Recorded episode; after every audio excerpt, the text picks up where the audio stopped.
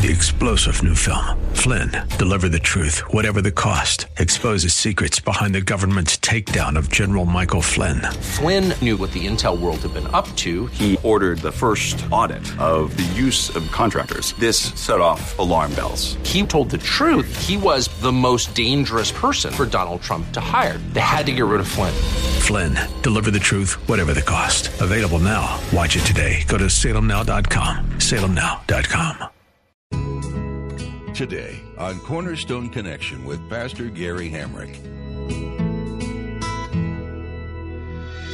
Real love is calling, listen, truth opens up your eyes. Mercy is waiting for you with every sunrise. You'll notice that this is basically a guy who's looking at life in the rearview mirror, and he's writing with a lot of regret.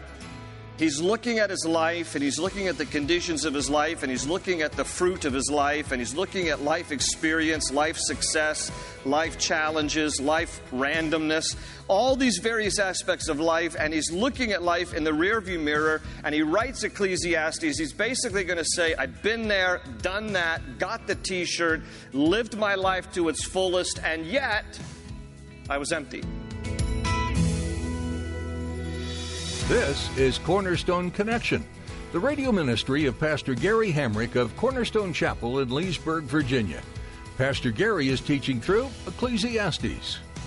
In the book of Ecclesiastes, we find that even after a most incredible life, full of the most exceptional experiences, Solomon was left feeling empty.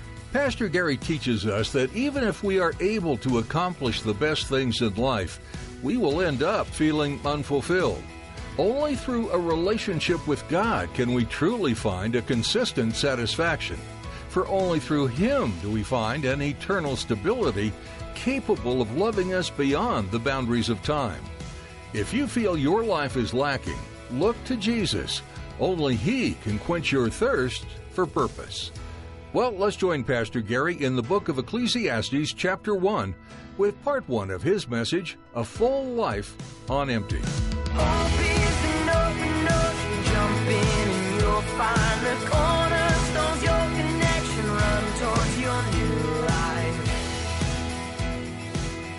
We're starting a new book study together today, so turn in your Bibles, if you would, to the book of Ecclesiastes. Ecclesiastes chapter 1. On Sundays, we study the Bible cover to cover here at Cornerstone. We go from Genesis to Revelation, and we finished the book of Proverbs last week, so today we're starting into the book of Ecclesiastes. If you don't have a Bible, we're happy to provide one for you. The ushers are coming up and down the aisles. Just raise a hand, and they'll be happy to hand you a Bible. And while you're turning there to Ecclesiastes chapter 1, by the way, in the church Bibles, that's page 497. I did want to just give a warm welcome. All of our services are streamed live, as most of you know, and we have some people today watching from Puerto Rico and Frankfurt, Germany. So let's welcome those watching today online. All right, who's ready for a new book study together? Come on, you can do better than that. Who's ready for a new book study? All right, that's enough. Thank you very much. Whatever. All right, chapter 1. Let's look together. First 11 verses I'll read from chapter 1. The words of the teacher, son of David, king in Jerusalem. Meaningless, meaningless, says the teacher.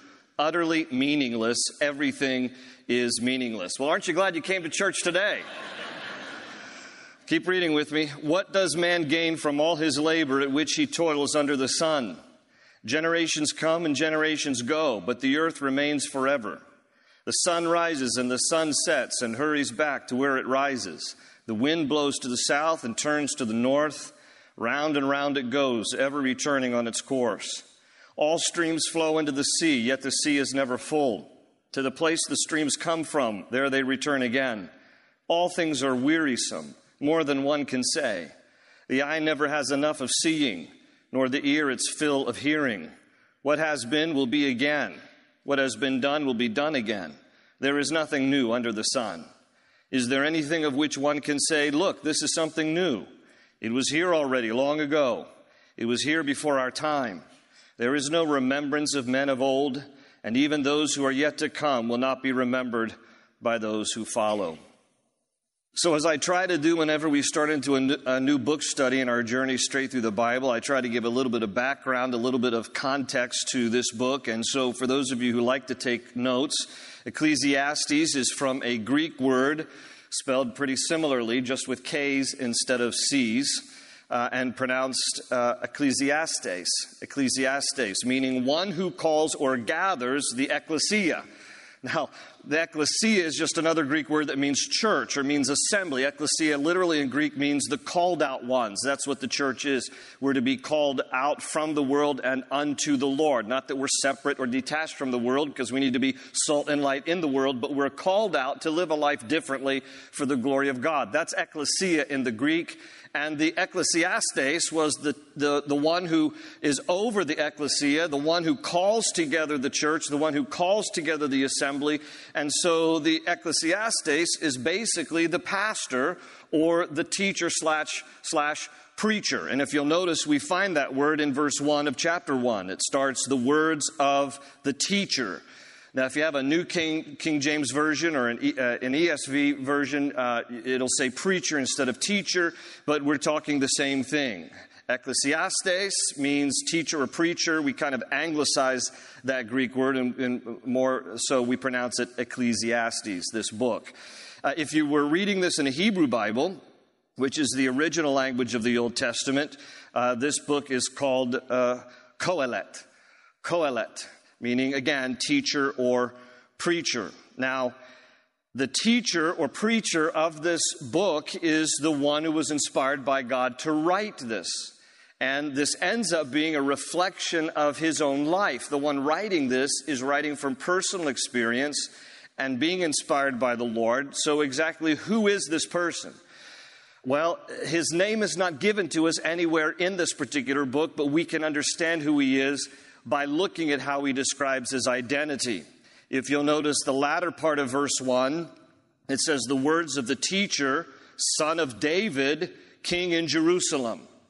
Well, there was only one son of David who ever ruled as king in Jerusalem, and that was his son Solomon. So Solomon is the one inspired by the Lord to write this. This is somewhat his journal. This is somewhat of a sermon that he's writing from personal life experience.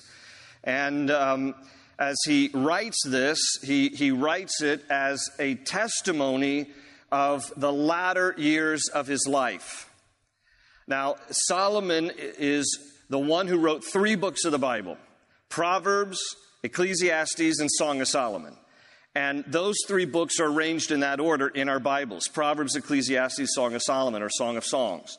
But they are not really in the order in which they were written. Most Bible scholars believe that Solomon wrote Proverbs early in his life, giving all this wisdom while he was still young. And he wrote Ecclesiastes at the end of his life, and he wrote Song of Songs or Song of Solomon in the middle of his life. Because when you look at how Ecclesiastes unfolds, you'll notice that this is basically a guy who's looking at life in the rearview mirror, and he's writing with a lot of regret.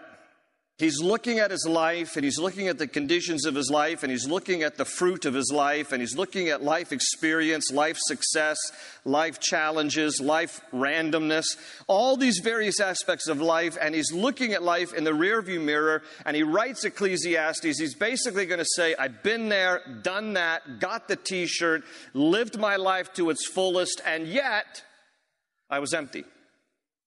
Lived life to the fullest, and yet I was empty. I mean, this is the diary of thousands of people. People who live life to the fullest, and yet they get to some point in their life and they realize, I've done all this, I've experienced all this, I've accomplished all this. Why do I feel so empty? Now, it might be curious for you because when you think, well, well, okay, that might be a normal thing that people think, but why would Solomon think this? I mean, he's the king of Israel, he follows the succession from his father, King David. Why, of all people, would King Solomon write like this at the end of his life, being rather disillusioned with life, being rather uh, jaded about life and cynical about life? Well, there's a background story to that that I'll get into in a minute. Because I don't think that we can appreciate Ecclesiastes unless we first understand the life of Solomon leading up to why he writes the way he does in this final book of his life. But first, let me explain this. There are two general ways to interpret the book of Ecclesiastes. Two different lenses that you can look through. And I will tell you that Bible scholars are divided about which lens is the right lens to look through in understanding and interpreting the book of Ecclesiastes. Here are those two lenses. The first lens is the idea that Solomon wrote this uh, venting, that he is disappointed in the outcome of life and he's disappointed with God in the process that he's just completely venting about how life has been random, unpredictable, disappointing, frustrating. Even though I've accomplished all these things, I've done wonderful things, I've been very successful, been very wealthy, but I'm upset and frustrated at the way life has turned out. So some say that you read that book in terms of he's venting and that he really walked away from the Lord near the end of his life. And some scholars say we're not even sure we're going to see Solomon in heaven because, uh, because of the way that he walked away from the Lord near the end of his life. That's one lens. The other lens is that he's not really venting, he's warning. And he's trying to tell everybody, learn from my life of all the mistakes and bad choices I made because it didn't go well for me. Despite the fact that I experienced tremendous success, had a lot of money, a lot of women, a lot of everything, I did it all, been there, done that, and yet I felt empty, and so I don't want anyone else to go down that path and learn from me and my mistakes.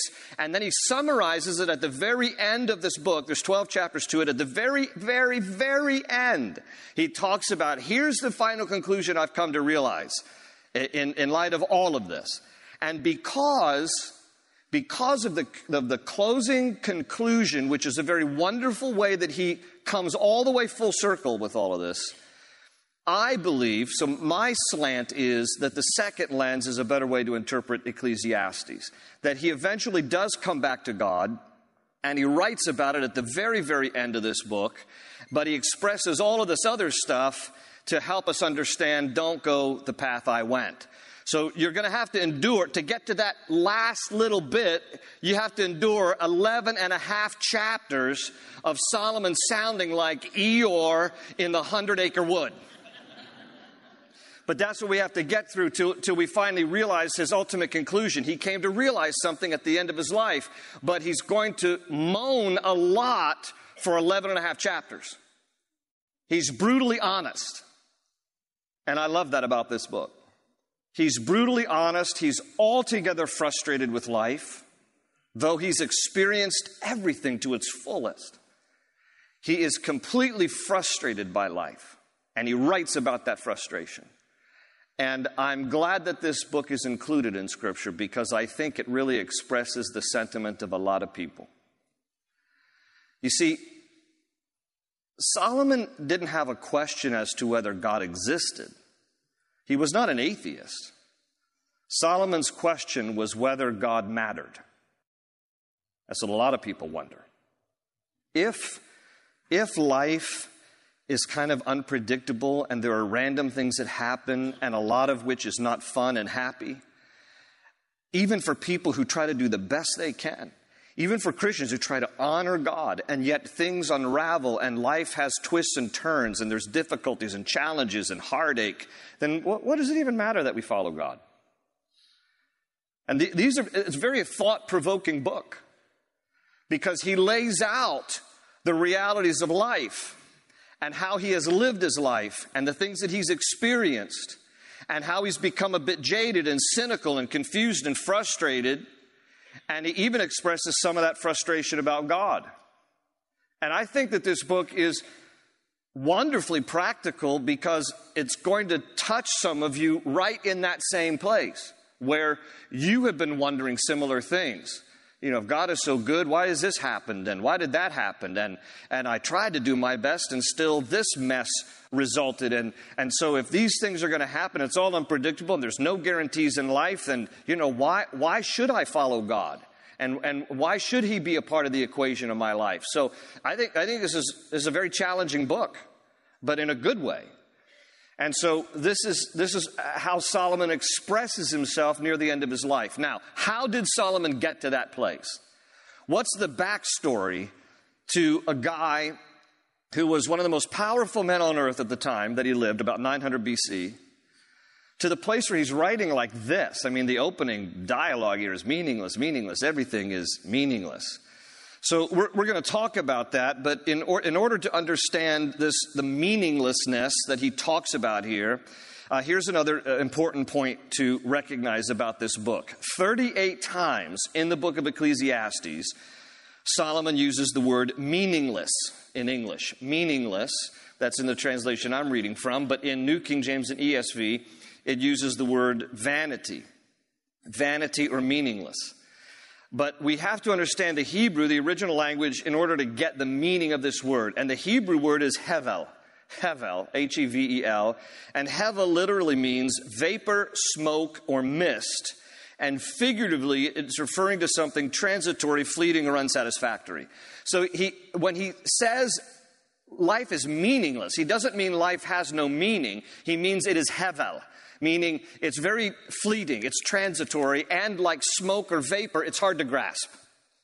You, you, ever tried to really grasp life and understand it completely, and then just when you kind of think you have a little understanding of how life works, then it just evaporates, and now you have to start all over again about, well, that, that didn't work out the way I thought, and I thought I understood life, and, and I thought I grasped it a little bit. Well, it's hevel. It is, it is like a, vi- a vapor, a mist, a smoke. It, that word describes, by the way, our lives in general, that we're here for a moment, then we're gone. James talks about that.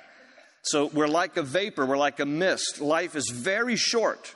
In the scheme of things, the life you have on earth is very short. But it's also very transitory. There's things about life that's hard to grasp, it's hard to figure out.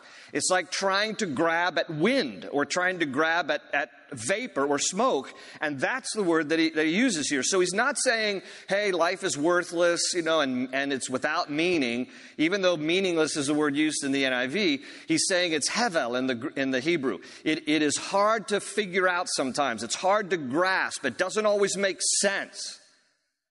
Can you relate to that, right? Life does not always make sense. It's hard to grasp. It's hard to figure out. It's hard to, certainly hard to predict and, and hard to even make sense out of when you look in the rearview mirror. So that's important to understand going into this study that he uses this word 38 times, but he means it in the sense of it's, uh, life is transitory, life is fleeting, and life is hard to grasp. Now, how did he end up in this bad place? Because it, it is a bad place. I mean, you read this book and you think to yourself, keep all sharp items away from Solomon because he just sounds like he's in a bad, bad place. Here's how he got there Solomon started out really well, but then his life tanked. And here's how he started. You don't need to turn there, but back in 1 Kings chapter 2, Solomon becomes king of Israel. He becomes king of Israel after his father, King David, dies. Now, when you do the chronology of when Solomon was born, it is likely that Solomon became king at the age of 17 or 18. Now, Josephus, the first century Jewish historian, said even younger. Josephus said he was 14. So let's, let's cut the difference and say maybe he was 16. He's young. He's a young guy, and you've just been handed daddy's kingdom. You're now in charge of the most powerful kingdom on earth at this time, 900 BC. And the Bible says in 1 Kings chapter 3 that God appears to Solomon in a dream and says to Solomon, Ask me for whatever you want, and I'll give it to you. Ask me for whatever you want, and I'll give it to you. Now, can you imagine if God showed up and asked you that? Name one thing you want. What do you want? Now think just, I want you to think for just a moment. Think, what is that one thing? What's the one thing you would ask for? And don't, don't over spiritualize it. I know you're in church. Uh, world peace and everybody to come to know Jesus. All right, well, great. We all want that. But I mean, in the moment you're, you're being given anything, most people would ask, give me wealth, give me fame, give me popularity, give me position, give me, or maybe practical things like just give me my own lane on I 95, just mine. Nobody else's, just mine. So, whatever it might be, think for a moment what thing you would ask for. Now, be careful. Be careful what you ask for. It reminds me of the story about this older couple that was taking a stroll on the beach together, and they stumbled upon a little bottle. And they pulled the cap off the bottle, and out came a genie. It's a, it's a true story. Go with me. And the genie looked at the couple, said, You each get one wish, ladies first. And so the wife said, Well, my one wish, my one wish would be that I'd get to spend the rest of my life with my hubby here on a deserted tropical island, just the two of us. And poof, in that moment, they were both on this beautiful deserted tropical island. And then the genie turns to the husband and says, All right, now it's your turn. And he says, Well, seeing as how we're both 60 years of age, and now that we're alone on this tropical island, just the two of us, my wish would be that my wife here would be 30 years younger. And poof, he became 90.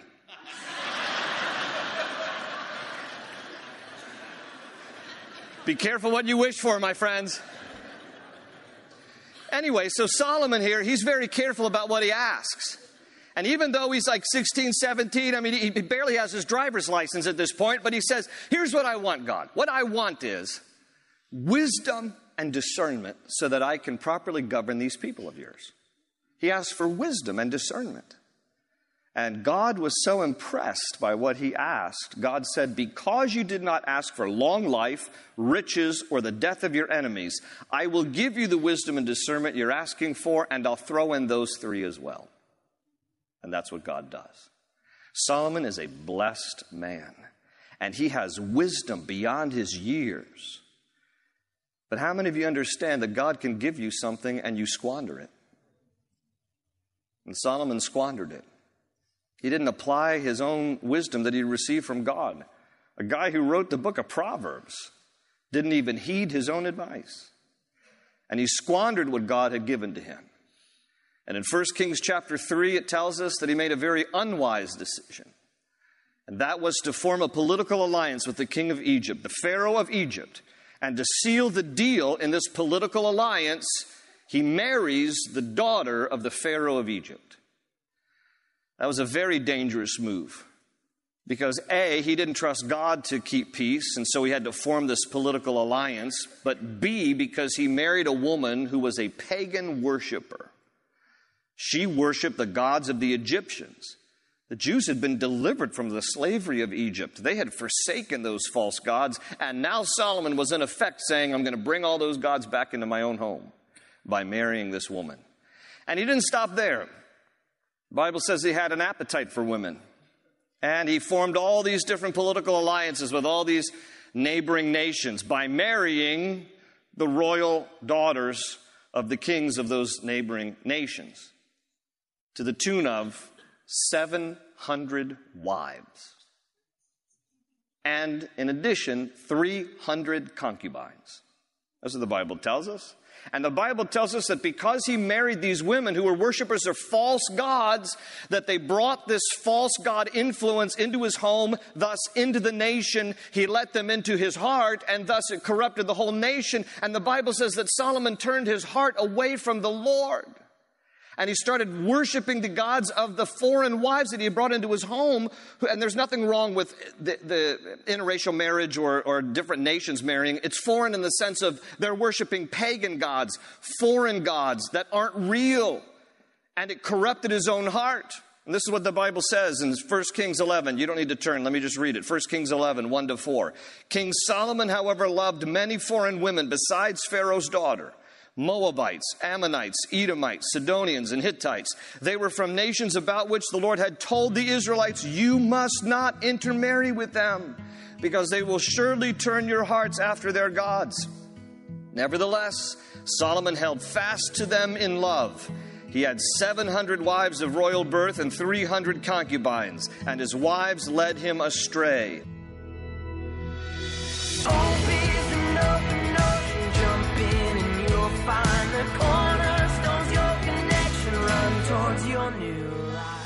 Though the book of Ecclesiastes views the world through human eyes, the authority of God cannot be denied. True, the world is in chaos, but God is still in control. There is hate, but there's also love. And through the work of the Holy Spirit, we can continue to strive to offer hope to the people around us. Today, we pray you've been encouraged in your faith. We'd love to pray for you as well. So give us a call at 703 771 1500. Be sure to join Pastor Gary next time to continue studying verse by verse through this Old Testament book. But in the meantime, you'll be able to listen to Cornerstone Connection on our website at cornerstoneconnection.cc. You'll also find a link to our mobile app. Take Pastor Gary's teachings with you on the go and connect with us on Facebook, Twitter, and Instagram. You can even send us prayer requests or join us live for our weekly services at Cornerstone Chapel. Find a link to our app under the Teachings tab at cornerstoneconnection.cc. Our time with you is quickly drawing to a close today. We're so glad you tuned in for Pastor Gary's teaching in the book of Ecclesiastes. Join us next time to dive back into God's Word right here on Cornerstone Connection. They say you're a wandering soul, that you've got no place to go, but still you know, you're not alone.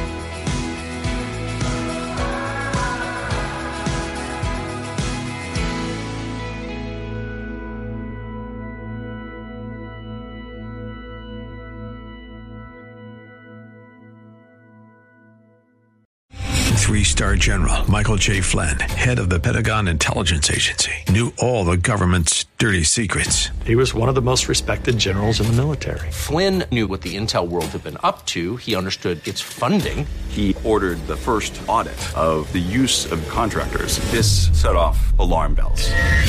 The explosive new documentary, Flynn, Deliver the Truth, Whatever the Cost, uncovers the facts behind this scandal. Flynn told the truth. He was the most dangerous person for Donald Trump to hire. I find out the worst enemy that I'm going to face in my life is right here in America. They took my assessment and they wanted me to change it. And I was like, I'm not changing it. They had to get rid of Flynn. With in depth interviews, archival footage, and never before seen personal records of the man behind the headlines. I just felt like I was drowning. Flynn, Deliver the Truth, Whatever the Cost. Available now. Watch it today. Go to salemnow.com. Salemnow.com.